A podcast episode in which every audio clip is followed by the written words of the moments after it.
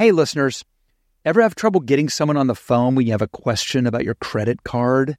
With 24 7 US based live customer service from Discover, everyone has the option to talk to a real person anytime, day, or night. Yes, you heard that right.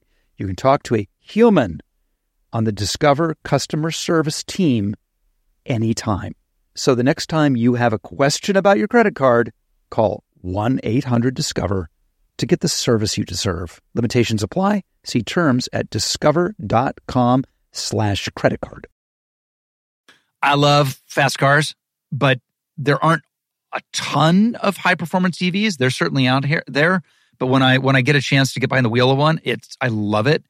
And I was blown away by the Kia EV6 GT. When you get behind the wheel of the Kia, it, it is literally like being in a state of the art rocket ship, but also comfortable. The thing goes from zero to 60 in 3.4 seconds. It is the premium driving experience. And of course, it's an EV. So the climate thanks you. SiriusXM provides access to over 165 channels in the vehicle music, sports, news, comedy, yacht rock. Let's go. Little, little Steely Dan going in your Kia. Come on now. So check it out today. It is the all electric Kia EV6 GT. I had a blast checking it out. Believe me, you should do it yourself via kia.com slash EV6. To learn more, that is kia.com slash EV6. Kia, movement that inspires.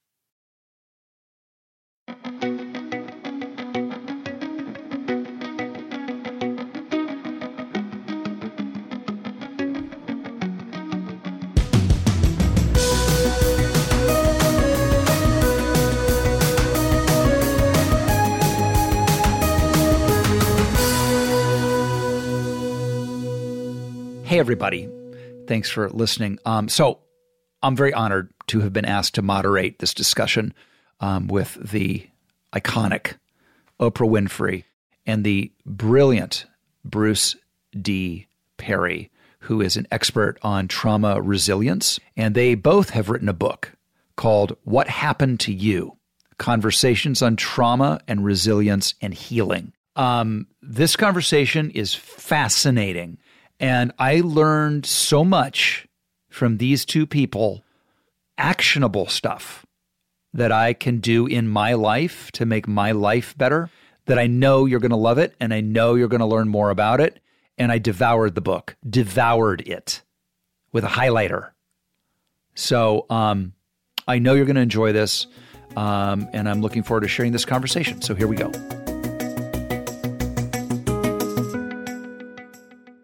Hey, everybody. Thank you for joining me, Rob Lowe.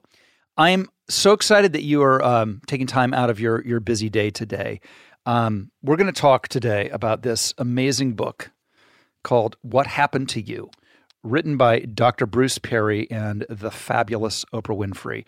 Um, when I was asked to do this, uh, obviously I had to read the book, and I have to convince. I have. To, I felt like maybe this was going to be like doing homework. It's incredible and I have um, already uh, been banging the pot about this book to a lot of my friends. This this book I think is really a game changer, and and and I'm going to introduce the amazing authors in a minute, but I just want to tell you how much it's meant to me and some of the concepts I was aware of, but I've never heard it it articulated in such a user friendly, sort of practical way. And I think this can make a difference in in anyone's life. So let's also, I need to thank, by the way, our sponsors today, the independent bookstores, for hosting this conversation. That's a Politics and Prose in Washington, D.C. Good on you. And Books and Books in Miami, Florida. Thank you for helping make this happen. And um, hello, Dr. Bruce. It's great to meet you. And Oprah, I, I, thank you. This is thank you for having me have you guys. This is going to be fun. Oh, great My to be pleasure. with you. Great to be with you, neighbor. I've missed you during the pandemic. I know. I, I, I, before we came online, I was asking Oprah to come back to the neighborhood. It isn't the same without you. It just is not. You it can isn't. feel it, right? You can feel it. You can feel um, there's something missing. There's when you're not here, there's something missing. When you can't come knock on my door and ask for sugar or that you're out of milk, it's just it's just not the same. Or an avocado, or an or avocado, an avocado, or whatever. an extra avocado. Um, there's a lot to unpack here in this book. Um, but it's it's really funny because uh, I was highlighting things that meant a lot to me in it. What resonated with you? I'm curious as to what you highlighted and what actually struck you. I'm curious. Well, it, it's funny, and it's exactly what your team then suggested to me. So it, it, there's clearly something to this. And the first thing is just um, Dr. Perry, when you uh, pulled up the the great quote from Gary Zukav, the spiritual teacher, and his quote is, "When you find you have an addiction, don't be ashamed, be joyful." you have found something that you have come to this earth to heal. When you confront and heal an addiction, you are doing the deepest spiritual work that you can do on earth. And I could do an hour show just on that quote. That that spoke to me. Well, I think that most people see that as the big hill that you're pushing up against and the big thing in your life that you have to overcome, but it really is a sacred time. Yeah, I had all those multiple conversations with Gary Zukav over the years. He's been a major influence in my life.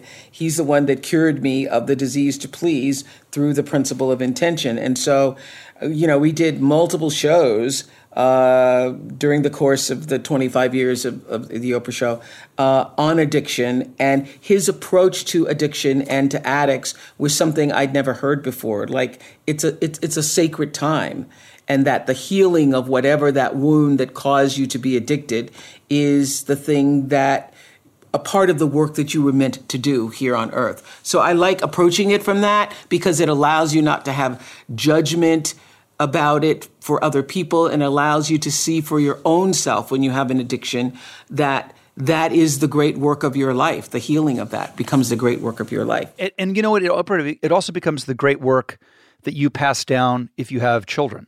Yes, absolutely. That's at, at the core of of this book for for me is really what this is about is is if un, un in your phrase excavated which is such a great phrase because it really is you dig to it, you have to find it. Oh, there it is. Now I've got to dig to it. It's going to be painful. It's going to take a long time. It, it's digging. It's proper digging. It's excavating.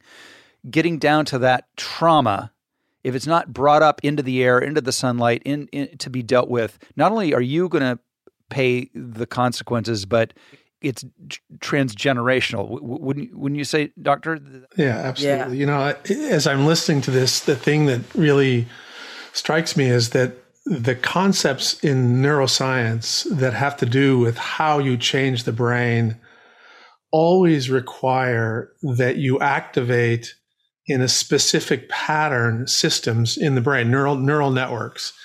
And uh, it, it, you literally have to push your neural networks out of their comfort zone but you have to push them with the right dosing and give them spacing so they can kind of get back to their equilibrium, push them again. And it really is, just as you both have been saying, it's work. And frequently it's painful work. And, but when you do that, you end up changing these systems in ways that grow functionality. You get stronger, you get smarter, you get more flexible, you get more capable of being empathic. And I think that that's, you know, the wisdom of the words that you were talking about uh, really is a, a, a, keen observer, seeing through many, many, many people's life journeys how they've been able to manage in these little doses of pain and tolerated a lot of distress to ultimately build the strength that becomes their what Oprah and I refer to as their post-traumatic wisdom. I grew up and I have a philosophy and I think it's served me well to an extent of never complain, never explain. So it allows me to not be a victim. It allows me to dust myself off and keep on keeping on and doing all of those things. But on the other side of it is if you're not willing to go, no, actually, that those times I, I was victimized. Um, you know what? I actually did face some adverse. I did have post traumatic stress. If you're not willing to ad- to admit that it's happened to you, you kind of can't even begin this process, correct? Insight and sort of accurate, accurate reflection on your past is really important. Um, it, it really helps you understand where you've been, and that sort of maps out the trajectory of where you can go. And I, so I think that it's so important not just to know your history, but it's really, really important to understand the history of the people who are your parents and your grandparents and the people in your culture. And so where did all of this stuff come from? There's an origin to tolerating certain behaviors. There's an origin to acting in a certain way and solving problems a certain way. You just didn't invent it yourself. You absorbed it and inherited it in some way from the people around you as you were growing up. And when you see those patterns, it's so much easier to recognize where you're falling into those same patterns yourself with your friends or your partners or your children. And then be intentional about taking different steps. And I think Oprah's, again, that's part of what Oprah's been really very good about is bringing intention into her healing process so that these little experiences of healing are tolerable. You know, it's not as if there's no pain involved, but they were dosed and they were scaffolded in relationship with Gayle, for example.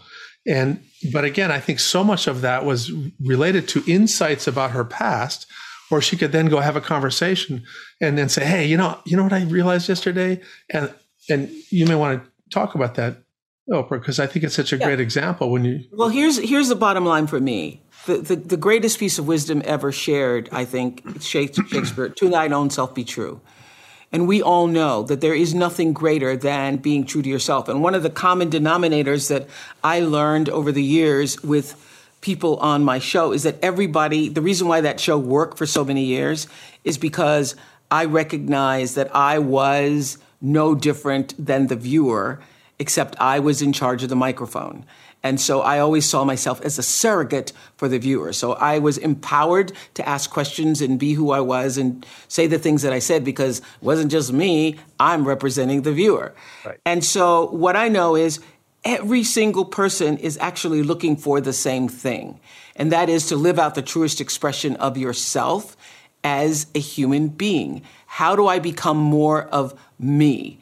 You can't become more of you unless you know what happened to you to make you who you are in this particular moment. So the excavation, as I talk about in uh, What Happened to You, is all about peeling back the layers of your life so you can see who you are, where you've come from, why you behave the way you do, why you choose the mates that you do, why you're in relationships that you're in. All of that is based upon what happened to you as a child. Because, as Dr. Perry says, you um, elicit from the world, you get from the world what you project into the world. And what you project into the world is how you were raised, what happened to you. So your worldview starts, as you've seen with your beautiful sons, your worldview view starts in the crib. You are deciding is the world a safe place? Do my parents answer my call when I cry? Am I getting responded to? Am I being nurtured? Do I get what I need?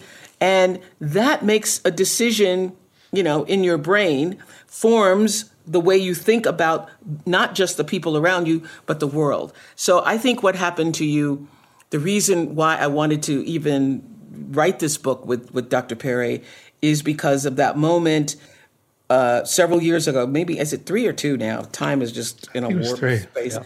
Three. Okay, so 2018. He and I were doing a story for 60 Minutes.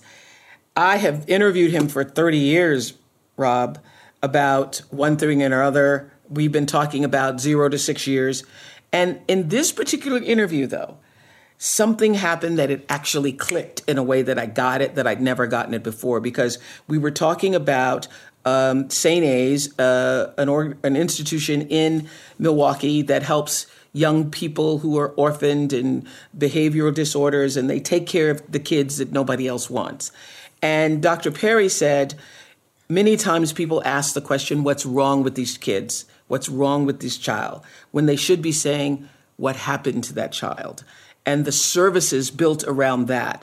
something clicked for me in a way that it hadn't before because I thought, wow, that's a powerful question for these children, but it's also a powerful question for all of us in life.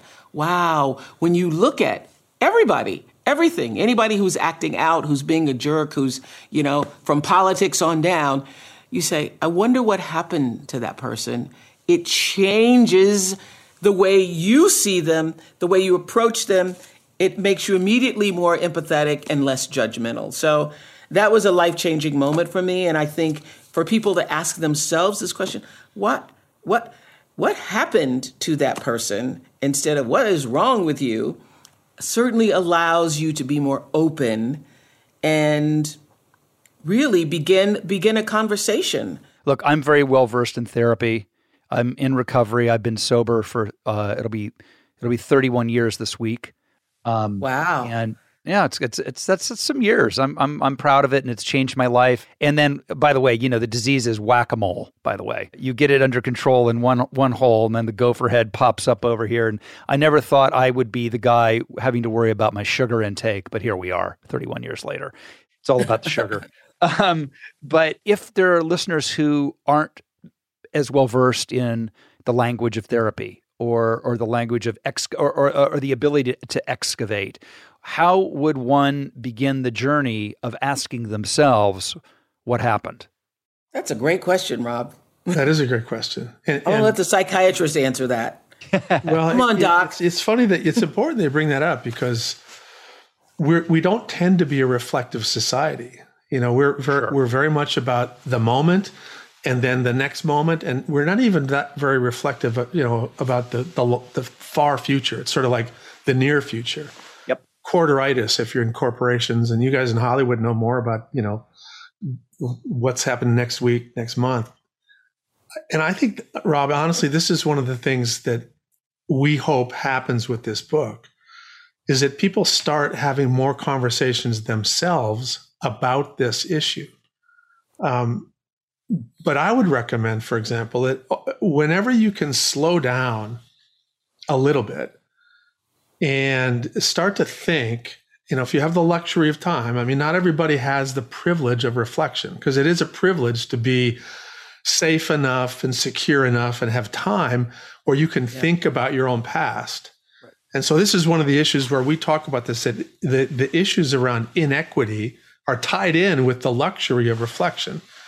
That it's so, but when someone does have that opportunity, you start by thinking about your own history and, and your own parents' history and how were they raised? And maybe that's the way they raised me. And is why would they do that? And it basically if you maintain this sort of curious uh, historian's perspective about how I got to the present. You know, how did I get here? You're going to start to see these little strands through your life and through your parents' life and through the lives of the people in your society and culture where you realize, wow, maybe I should reevaluate that as a core value. Do I really think that that's the right thing to do? But Rob, I think that's, you know, you've hit on, I think, one of the major issues in our society it, our society is filled with very bright, kind people, but even those folks tend to be so overwhelmed and, and so f- frenetically busy that they shut down the smartest part of their cortex and they're kind of automatically going through the inertia of life every day, every day, every day, every day. And three years later, they look up and they go, wow, I'm not living my life the way I wanted to. Yeah, and I haven't, and I haven't learned anything. That is such a powerful question. You know, um, you were saying that you're well versed in therapy. I never, I've, I've, never had therapy. I've never been to a therapist. That's so amazing to me. I, that blows my mind with your curiosity and all. That's well, you you probably had your own therapy on the show. I had all my therapy in front of the world, and right. um, my my dosing, my you know, uh, when I finished doing that interview with Dr. Perry for 60 Minutes, I actually said, maybe I said during the interview, so tell me why I'm not crazy. And he said, well, uh, you had other th- you, you you you didn't have you didn't come from from a family where you felt love, but you got it outside of your family. So, you know, connection really bridges a lot of inadequacies that we have in our early Er, er, er, early years. And so for me, it was teachers, it was the church. For I realized in the writing of this book, oh, I never had therapy. I was doing all of those conversations in front of people on television, but where was my real therapy? Every night, after every show, every day, Gayle King watched every single Oprah Winfrey show. And every single day, I would have a conversation with her after the show. And it was really kind of my dosing, releasing, letting go of what had happened that day, hearing what happened to her in that day, in her day. And pro- it was my way of processing all this stuff that was coming at me. And so I realized that as Gayle has been for me, as I was for Gayle, as teachers were for me, as growing up in the church was for me, we can be that for other people. So the willingness to share your story, to tell your story, to ask other people what happened to them opens up the aperture for that question to also be answered by yourself. And so um, it's possible to do it without therapy because I have done it, but I am also naturally a reflective person. You know, being raised the way I was raised in rural Mississippi, only my grandmother and myself. So I had a lot of time to think about myself and things and life and all that. So I'm a naturally so, reflective person. So, Rob, it's interesting for me that, I mean, you'll probably connect with this really well because you have been in therapy. But the recognition that most therapeutic experiences take place outside of conventional therapy. The therapeutic moments with the people you love, your friends, a family member, where they're fully present and, and there's a connection and there's a little bit of growth now, the ther- therapy can kind of guide that process and bring some clarity to some of that. But ultimately, even with therapy, without a therapeutic environment, without this relational environment, you're not going to make much progress. The real work happens outside of the therapy. So you go to the therapist, you talk about your issues, whatever that is, but the actual application and execution of what you're, you're, you're learning in therapy gets processed outside of therapy. And let's take a quick break. Where else can you go surfing and skiing in the same day? Or check out a world class art museum and camp out under a brilliant night sky same day, or hike through the redwoods and get a luxury spa treatment. There's only one answer California. No matter where you go across this state, you will find a way to play. I, look, I love California. Um, and I have not yet surfed and skied in the same day, although I do do both. So that is on my bucket list. It's the most beautiful place in the world. Discover why California is the ultimate playground. Head to visitcalifornia.com to start planning your trip today. So I came home to a little gift in my bathroom the other day from our friends at Harry's. To get what you want, you have to challenge the status quo and blaze your own trail. You know who challenged the status quo? Harry's. They saw customers getting ripped off by questionable products in the shaving industry and decided they had something better to offer. So instead of charging the same old ridiculous prices, Harry's found a way to make their beautifully designed razors, and they are beautiful, for a fraction of the price of the other big brands. Exceptional products, honest prices. That's Harry's. They have the highest customer satisfaction in shaving history and a no risk trial. Don't like your shave? No worries. It's on them.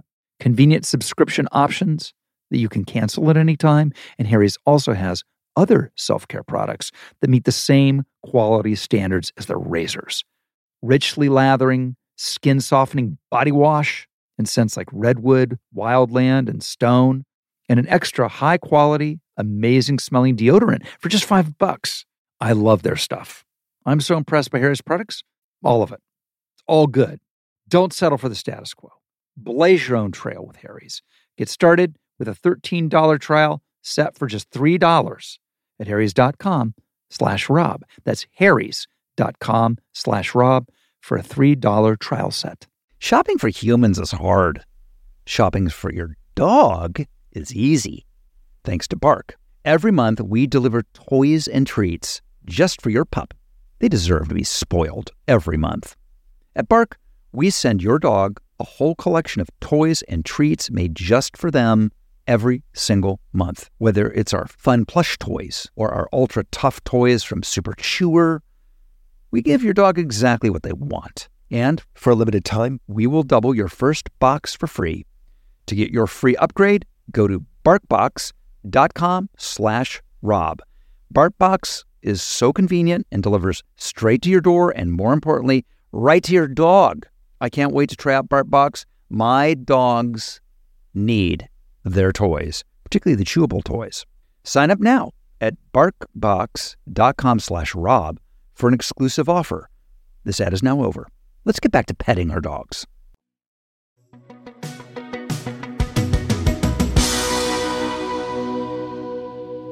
As an actor, I like to say I take direction for a living. Uh, I would like some direction, doctor, because I, I want to uh, I I want to follow this. Um, and let me just read this. For th- this is directly from the book. For thousands of years, thousands and thousands of years, not just thousands of years, thousands thousands of years, humans lived in small intergenerational groups. There were no mental health clinics, but there was plenty of trauma. I can assume that many of our ancestors experienced post traumatic problems, anxiety, depression, sleep disruptions, but I also assume they experienced healing. Our species could not have survived if a majority of our traumatized ancestors lost their capacity to function well. The pillars of traditional healing were and are one, connection to a clan and the natural world, two, regulating rhythm through dance, drumming, and song, three, a set of beliefs and values and stories that brought meaning to the senseless seeming random trauma, and, on occasion, natural hallucinogens or plant derived substances facilitating healing with the guidance of a healer. I'm fascinated with that. How did you come up with those four core sets of where healing goes on outside of a therapeutic situation? Well, it's been a journey and it started a long time ago when I was exposed to and spent some time with some uh, Lakota healers. Mm-hmm. And I was just curious about some of their ceremony and some of their ritual. And I, I didn't really understand what they were telling me actually. And I, but I cataloged what what the elements of the experience were. You know, there was storytelling and there was dancing and there's community eating and they would have what you and I might think of as a, a, sort of a powwow where there's nonstop community partying and and then I spent time with uh, people who were Maori and people who were Aboriginal and people who were Cree and people who were Blackfoot, people who were from West African uh, tribes. Every one of them had these core elements. And now at the same time that that was kind of going on, and I'm sort of being a, a semi-pro anthropologist. I'm studying the brain and looking at how the stress response systems work in the human brain and recognizing that the lowest part of the brain, the stress response systems are influenced and can be regulated by pattern, repetitive, rhythmic activity like song, music, dance. And then you move higher in the brain. I realize that, well, you know, the middle part of the brain that's influenced by these systems will be profoundly influenced by connection, by relational interactions. And then the top part, the third part of the brain, which is again influenced by uh, the stress response system and can be altered by trauma, that that part of the brain changes when there's meaning, when there's a story, when there's a narrative, when there's a, a set of values, and that can create hope. And and so when you weave all of those together, you have this incredible biologically respectful catalog of activities that would very predictably influence an altered stress response system and make it much more regulated and functional. And and now when you look at modern psychiatry, there are these little elements that people are doing, you know, talk therapy, and some people do cognitive things, and some people do relationally based. There are people that are now beginning to do somatosensory, and and I think that when you weave these together, um, you're going to be much have much more effective what, outcomes. What I like about it too is is this is stuff that isn't like you say it isn't traditional therapy. you can do all of these things without paying a nickel to anybody or having to find somebody you, you trust.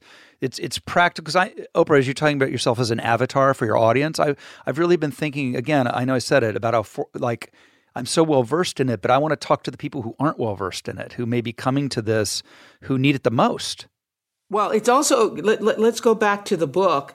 Yeah. I think it's Bozeman in the book who has is suffering from PTSD, and Dr. Perry has a conversation with him about how many nights he can't sleep and has all these other relational problems, except on he finds on a particular night he does sleep really well and things go really well for him, and that's the night he went dancing. Same thing happened. We were on our campus in South Africa, and Bruce was walking around with me on the campus, and we ran across a group of girls because God knows they love to dance and they love to sing.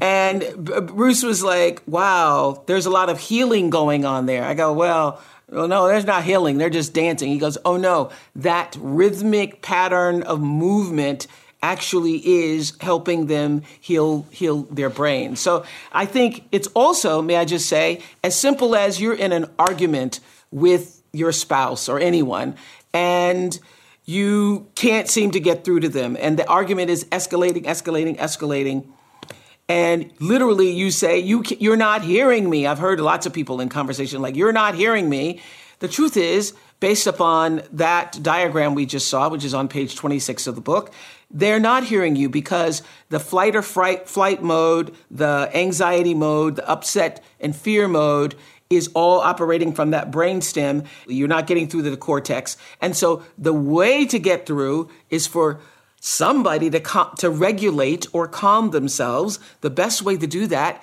is to go do something rhythmic like going for a walk. Heel toe, arms moving, heel toe, arms moving. That changes. That's why you feel better when you go for a walk. That is that's just not oh I feel better. That is scientific proof that that whole mechanism of of rhythm and movement works. Take a break, go for a walk. Take a break, go listen to some music, do a little movement. Take a break, calm yourself, regulate. Then go back and try to have the discussion so you can reach the reach the reasoning part of the brain, which is the cortex. And, and the reason we get hijacked, and it can happen to us at any given time, a lot of it is uh, I'm, I'm just making sure I understand it correctly, is booby traps that have been been laid in our in our early traumas in our life. Yeah, right. Exactly. So you get it, Rob. The, the, that's that's exactly right. And the, just so get it. Gold star to you, Rob. Thank Gold you, star. Here's here's the dilemma of human communication is that all of the smart things that we have, you know, when we formulate an idea and we think about something that we'd like to communicate, we're using the very top of our brain, the cortex, that most human part of our brain.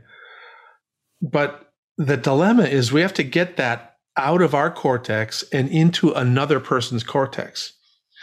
Right. And human beings don't communicate cortex to cortex. That would be telepathic.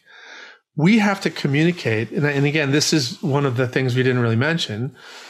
But every single thing you hear, see, taste, smell, when somebody talks to you, when you're looking at them, all that information comes into your brain in the lowest part of your brain first. So the dumbest part of your brain, the part of your brain that can't tell time, the most reactive, gets first dibs on interpreting the current moment. Amazing. And if and, and that's that's where a lot of us get into trouble because we have these little, as you said, little landmines about our past experiences that the last time somebody looked like you talked to me that way, there was a big fight. So I'm going to actually act before I get hurt. And in reality, when you if you had the opportunity to fully process the experience, you'd recognize that this moment really is not at all like that la- that moment when you were eight years old. With practice and success in, in thinking like this and being aware of this, does the information more easily get to the top part of your brain? Well, it can. It, it, but you need to practice. It's yes. Uh, part of what part of what is helpful is you might say, "Listen, tomorrow I have a meeting, and these people are going to be there." And historically, I've had trouble with authority figures, particularly arrogant guys that wear suits and act like they know everything. So what I need to do is before I go into that meeting, I need to do something regulating so I keep access to the smart part of my brain. And, and so if you know what your landmines are by reflecting on what happened to you, mm. you'll be able to anticipate places where you can sort of uh, avoid conflict or to the degree that you can manage it. So it, again, it kind of goes back to the key issue as you brought up earlier, Rob, that, you know, how do you actually get to the point where you think about the things that, that have influenced who you are currently? But if well, you can do that, it, it can make a huge difference. Well, but you can do it because we're now doing it. You know, after Bruce said that three years ago, I went back to the board in my school and I said, we're doing something really wrong here because uh, at one point we had uh, five girls in the hospital at the same time suffering from depression, anxiety disorders, suicidal ideation, all kinds of things um, as they were preparing to go into college. And I realized that what the way we were teaching, the way kids were learning at our school, we hadn't asked or weren't, we're not operating from that basic tenet of what happened to them. So much so now we've brought Bruce's teachings, the neurosequential model, into our school. Girls know how to regulate themselves. They use that language. Some, so much so that one girl said to me the other, the last time I was there, um, Mama, what do I do to regulate myself when somebody else is trying to re- regulate themselves and it's dysregulating me? So, what a genius! yes, that's, I'm trying that's to regulate. the neurosequential model 202. yeah, yes. exactly.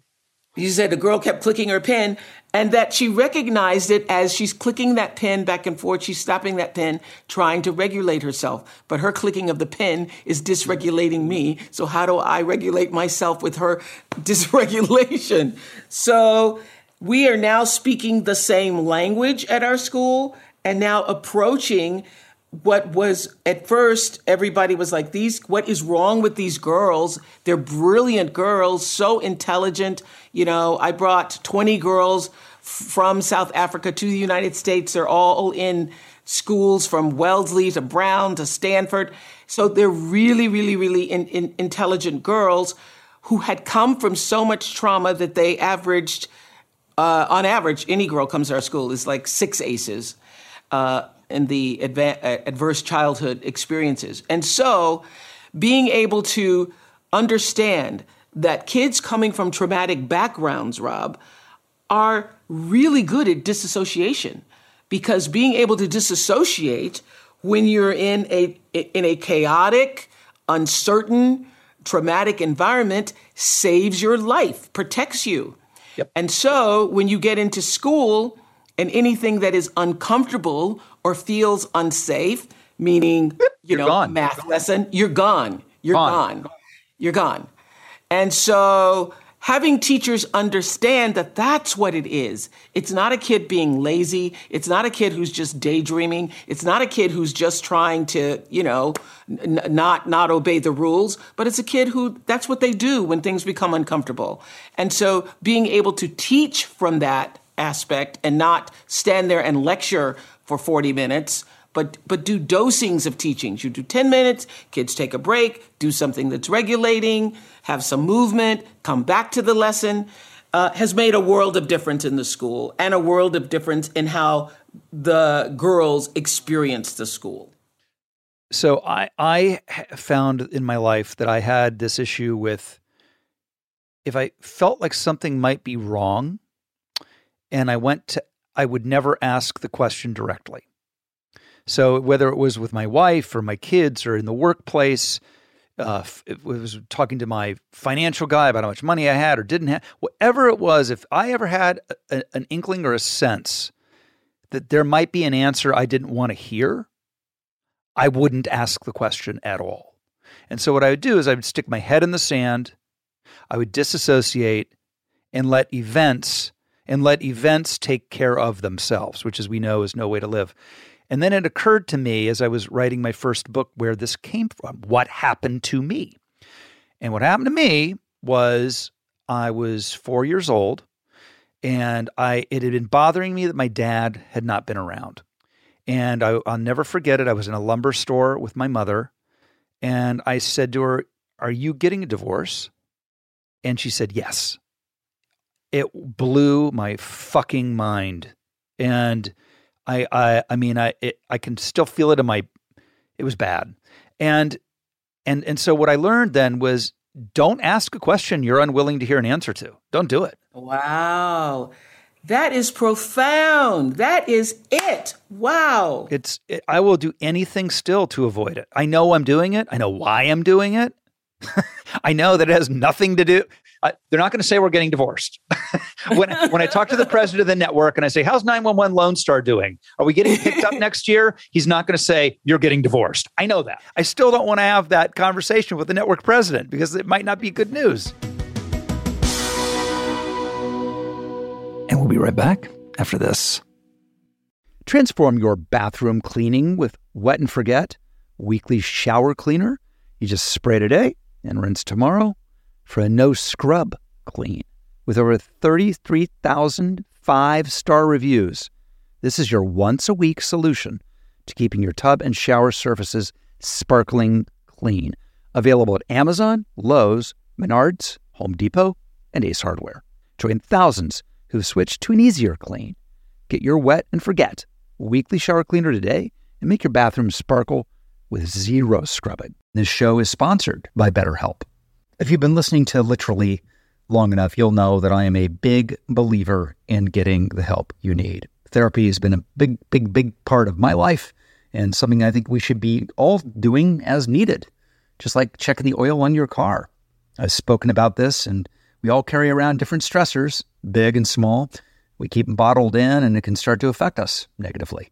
Therapy is a safe place to get the things off your chest and to figure out how to work through whatever is weighing you down.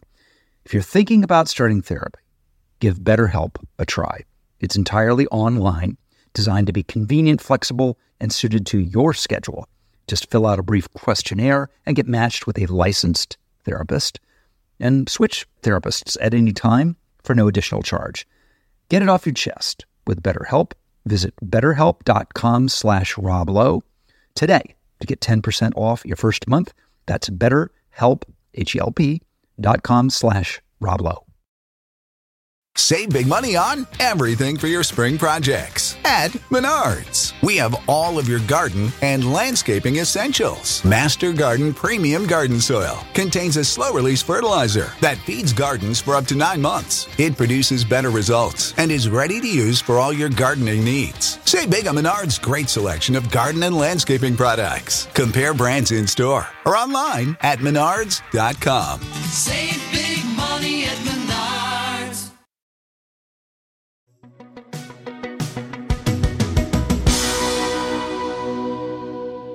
Um, dissociation involves this set of stages. And the Yep. first stage, before you kind of completely shut down, is avoidance. And then the second stage, after avoid, if you can't avoid it, you act compliant. Like, oh, oh, great, no problem. And and Mhm. and you try to please basically the people who you're trying to interact with. So what you just just described is exactly what happened to me as a little girl. It was you asking your mother in the lumber store. It was me getting a whipping all the time from my grandmother for the slightest infraction. And what that taught me is to keep my mouth shut, to that my opinion didn't matter, that uh, not only would I get a whipping, but after the whipping, a lot of people listening who grew up in the black culture understand this. You get a whipping, and then your grandmother walk around 10 minutes later and say, you better wipe that frown off your face. You better put your, you better not be pouting.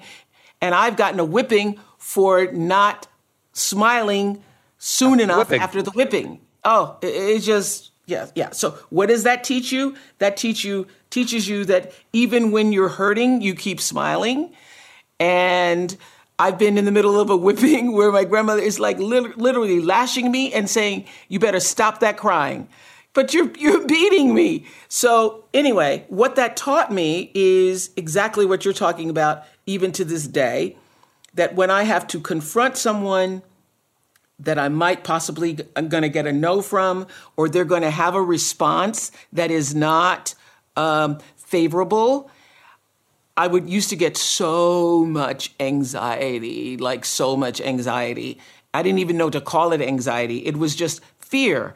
And I remember once I was almost 50 years old. Somebody had done something really terrible in my business and they had to be let go. And I was the one to do it. It wasn't something I could give to somebody else to do. And I went into my closet in my office and literally just I'm praying, God, give me strength, give me strength. Oh, ancestors, give me strength. And I asked the question out loud, why is this so hard? Why am I so why is why am I so afraid to do this when I'm the one with the power? It's my company, it's my business, it's and the answer came back, you're afraid of getting a whipping. I'm afraid, still afraid of getting a whipping. I'm afraid of that rejection. I'm afraid that somebody is going to say, you know, go to the corner and take wipe that frown off your face and that fear carried me for so long in my life. Exactly what you just described about the lumber store. This is what I what I was coming back to and that is not a sign of because there was a time in my life where I thought well that's just a sign of weakness on my part that that that that I still let that bother me after all these years. But what I've learned from from you, doctor, in, in the book is no, no, no. That's actually in the brain. Yeah, I mean, there are synaptic connections in your brain that were created from that experience that continue to shape the way you experience the present moment. Now you're you're in the process of trying to build new synaptic defaults and and that but that takes repetition repetition repetition. So you're going to have to kind of approach that kind of a question get yourself ready to do it regulated go ask the question deal with the answer uh, and realize wow it's not as bad as the divorce answer. Let's say that that triggered for someone they wanted to go and smoke a pack of cigarettes whenever they felt that way or they wanted to eat sugar or they wanted to act out sexually or they wanted to go gambling or wanted to, whatever it is. And you get some progress. You work you're you're working on it, you're cognizant, you've excavated, you're doing the work and you're getting results. And yet every once in a while you go, "You know what? I don't really want to do it." And I've had so, and I've been so good. But you know what today? I think I'm going to act out you know what? I'm going to have that cigarette. I don't even want it. But you know what? I've got to, I got to control. What is that about us? Why don't we just keep doing what we're doing? Well, I, I can speculate about that, but you know, one of the things I think m- most people uh, know. On one hand, most people know this, but very few people understand why. Everybody knows that under certain circumstances, they're able to have an interaction with somebody and be polite and act their age and tolerate and you know somebody being rude to you without being rude back. And then if you have the exact same experience a different time you tell them to go fuck off. Mm-hmm. and which you know wasn't really the right thing to do. I shouldn't have done it. You know it's going to impair me my situation at work. That's what we call state dependent functioning. When you're in a state where you feel very regulated you're not hungry, you're not thirsty, you're not cold, you've had lots of sleep, you're not sick, you're not run down, you don't have a lot of pressure on you. You can use that most mature part of your brain and and basically contain the lower sort of those little landmine areas. Yep. But the more sort of tired out you get, or a little bit of stress, or a little bit of this, a little ah. bit of ah. that, then you start getting this other voice that's saying, Come on, take the old road. Come on, take that old road. that fits so well. Thank you. That totally fits. Because for me, it's like when I'm drained, when I'm drained, that that little voice comes out and is like, you should pound all of that Haagen Dazs immediately. yeah. Or whatever. Yeah, you just you can work it off. You can work it off. You can work which also yeah. which would also explain why I was just having this conversation with somebody today at, at breakfast. Why on some some day in, in willpower can be about anything. It can be financial willpower. It can be, and it doesn't have to be food or anything. it can be in any area of your life. But why is it on some days you have willpower in spades and then other days you have none? What's different? And what's different is is your level of exhaustion. Your le- it's where you are in that chart. Exactly, exactly. And one of they they do studies that show, uh, for example, around many things, but let's take dieting. You wake up in the morning and you're not, and you've rested, and you you've got this what we call executive functioning. It's it's you're ready to go, but by the end of the day, by four, five, six, seven, eight, you know you your executive functioning deteriorates, and this is why most people cheat on their diets later in the day and at night, you know, and you're like, uh, so if Because everybody starts out fresh, everybody Yes. starts out fresh and in alignment and ready to go. And then as the day wears on you, the phone calls, the stresses, the com- compound, yeah, you decision literally fatigue, become you just go Yeah. worn out. That's right. You got to give me a hack, as the kids today would say. Um, when when I'm feeling that way, is there anything I can do? Yeah, I mean, uh, one of the best things is to do is move your body. Just get up and and say, uh, teach your train yourself, and you can do this because you know how to dissociate. I mean, uh, you know, one of the things that I'm I good at a that. lot of people I know that are good at dissociation, I teach them self hypnosis so that they learn how to harness that dissociative capability and rather having it sort of pop into them and and I, I'm dissociating other things make me dissociate. You go i'm going to dissociate on purpose and control this. And so if you learn you know you know forms of self you know di- meditative prayer uh, self hypnosis induction techniques you know the the indigenous communities have used all kinds of uh, practices to get to the trance state. But if you control when you get to that state you can then uh, manage this stuff a lot better Wow. but one of the That's easiest things is if you if before you learn that is to move. Just get up and move. Walk for two minutes and then and then go through the same decision making process. Okay, I got it. Before this is over, because we're coming sort of to the to the end of, of our time, I need to ask you about SSRIs. There are people that say it should be in the water, like like if we put fluoride in the water for our damn teeth, we should put this in for our damn brains. Um, what wh- where where do you stand on on all of that? He- Here's uh, being a neuroscientist. One one of the things that I learned even before I went be, to become a physician was that the human brain and the animal, even the rat brain, is complex. The brain's complex. There are individuals who have serotonergic dysregulation where medications can really help them with depression or anxiety. And then I also learned that people can have the exact same kinds of symptoms, look just like, you know, they can also be depressed, but that won't help them at all. And so it's all in my, we try to step away from the one size fits all fantasy that a lot of people try to use in, in any kind of medicine. Yeah. Um, there will be people who uh, an SSRI will really be life saving. And then there will be people where it doesn't make much difference. How do you know how and how do you know what side of the coin you're on? Trial and error? Is it a diagnostic? Part of it is is to uh, get somebody who knows a little bit about uh, finding out what happened to you. Somebody who really takes a developmental perspective on on how you're functioning. And if along the way there appears to be uh, a, a catalog of things that may be helpful, they start putting them in place. And if those aren't making the progress that you see, then maybe a medication can be helpful. And then you kind of do, honestly, it's a little bit of a, an individual trial and error process. And for those of you who, who don't have don't know what the SSRIs are, they're they're Zoloft and and and, and Prozac and all of the the drugs that are out there um, for anxiety, for depression. Uh, Like I said, I've been in recovery for 31 years, and and nobody ever recommended that I be on anything like that. And then somebody did who I trusted, and so I tried it, and it for me it changed my life. And you probably know people who have tried it and it didn't have the same impact.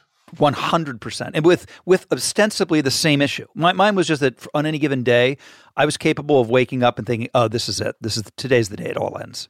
It, and it's so ridiculous. It's like nothing has changed. Not literally nothing has changed from when I went to bed. Not one thing.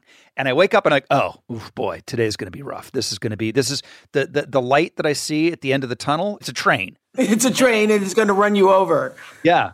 Yeah, and then and then th- this was trem- I've never had that ever since I started. Uh, you know, with with the right with the right SSRI. So some people it can be the answer, other people's no. Absolutely, and, that, and Rob, I've heard that from a number of folks as well. That just it's it's life saving. And then uh, I've also heard from other folks I've tried it and I've tried this and I've tried that and nothing really seems to work. Does the way the SSRI affect you depend upon what happened to you or whatever is going on in your brain? Why is it it affects some brains and not others? You know, th- that is a great question. And in fact, that's an area of active investigation in in our field.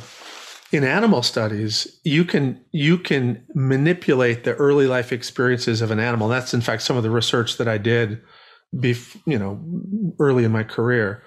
You would stress animals early in life and basically give them bad experiences and then as they grew up, they would become less functional, less capable. But then SSRIs would help them become more normal in their behavior and functioning.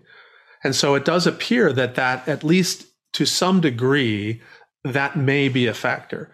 But it also may be uh, genetics. You know, there are there are sort of family histories where, like all kinds of people, as far back as you can look, have struggled with depression, and um, we it's an area that we we probably know one one thousandth of what we're going to know about the brain, and um, it's a it's an area of active investigation. That's why, again, what happened to you is so important because I have seen from multiple interviews over the years where there was a history of depression or anxiety or other disorders in a family but nobody ever asked. And that's I, that's I think that's why it's so important where you say Bruce about knowing your your tribe, knowing your people, knowing what happened to you and also knowing what happened to your people. Exactly. A young depressed parent, they're going to parent differently than someone who's not depressed.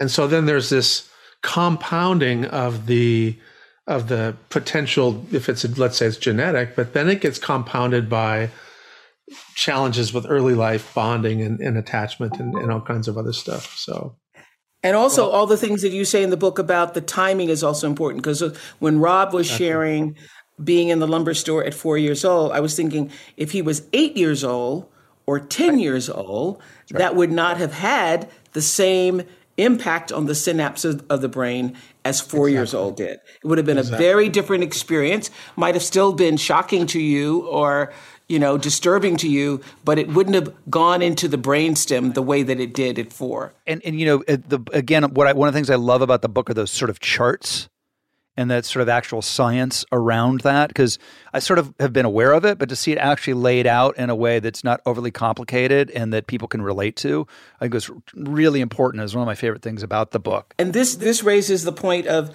so many times I've interviewed uh, women engaged in domestic violence situations who were always saying, "I'm going to leave when the kids get older."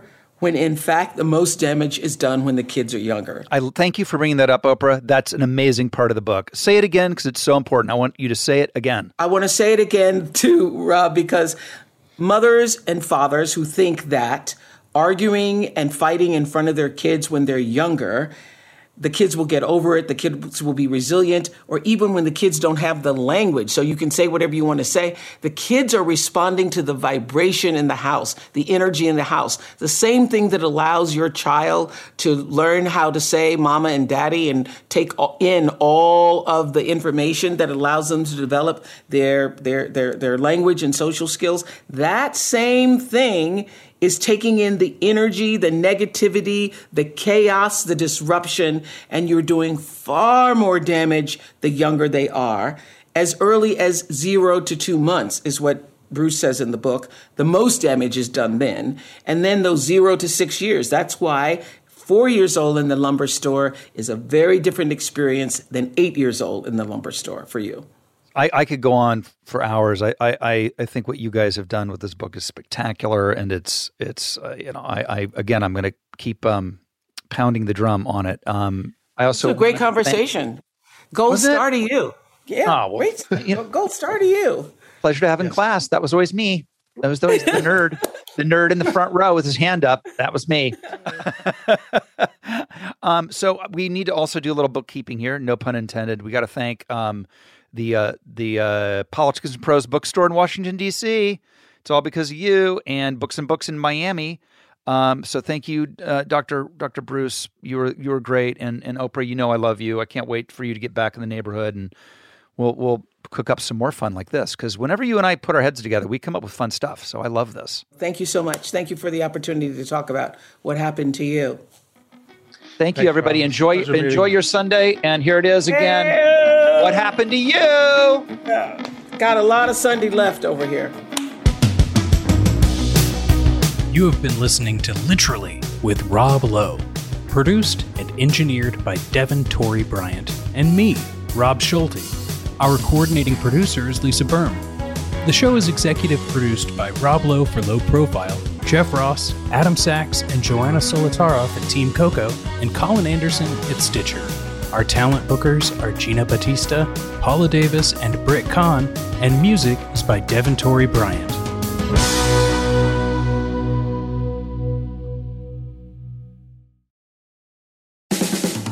This has been a Team Coco production in association with Stitcher.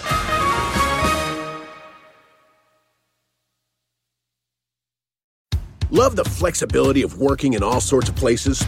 Well, working on the go seamlessly requires a strong network like T Mobile.